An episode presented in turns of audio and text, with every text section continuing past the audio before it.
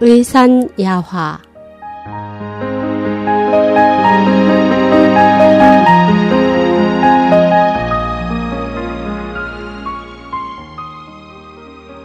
대상 포진 글 이덕부 개인적으로 대상 포진이란 질병은 사기와 같다고 생각한다.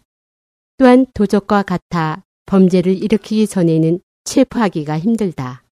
게다가 이 질환은 발병이 빠르고 진행하는 것도 신속해 발생 직후에 바로 진단을 내지 못하면 이미 늦은 경우가 대부분이다. 중의학에서는 보통 사전, 화단이라고 한다. 만약 이 병이 각막을 침범하면 각막 궤양을 일으켜 실명할 수도 있으므로 즉시 치료해야 한다. 어느 날 한 환자가 나를 찾아왔다. 그녀가 호소한 증상은 어깨, 목, 팔꿈치 부위가 불에 댄 듯이 아프다고 하는데 아무리 해도 원인을 찾을 수 없었다. 어깨 주위의 관절도 정상이었다. 하지만 환자는 고통스러워 감당하기 힘들어 했고 약간의 발열을 동반하고 있었다.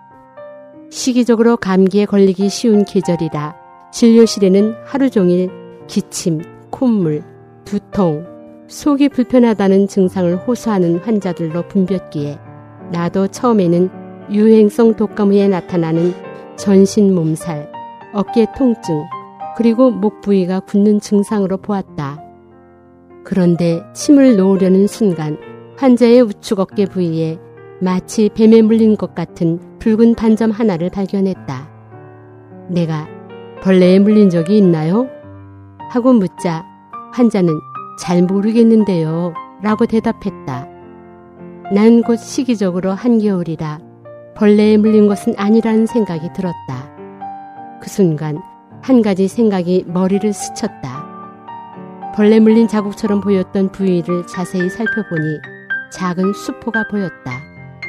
이를 환자의 증상과 연결해 보니 이것은 바로 도적, 즉 대상 포진으로 지금이 녀석을 체포할 적기였다. 아하, 지금이야말로 손을 쓸 좋은 기회로구나. 나는 그녀를 똑바로 앉게 하고 가는 줄로 머리둘레를 잰 후 길이를 표시했다. 그런 후에 다시 이 줄을 가지고 목주위를 앞에서 뒤로 한 바퀴 잰후 선의 양끝을 가지런히 해 흉추 정중앙에 대고 늘어뜨리니 줄 끝 닿는 곳에 분홍색 또는 옅은 황색의 작은 반점이 하나 있었다. 이것이 바로 적의 속을 중의학에서는 지주혈이라고 부르는 곳이었다. 치료는 뜸을 이용하는데 지주혈의 뜸을 한 장 뜨면 된다.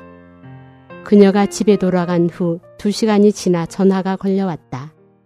통증이 크게 줄었고 감기 증상도 없어졌다고 한다. 뜸이 도적 소굴을 완전히 파괴했다는 것을 의미했다.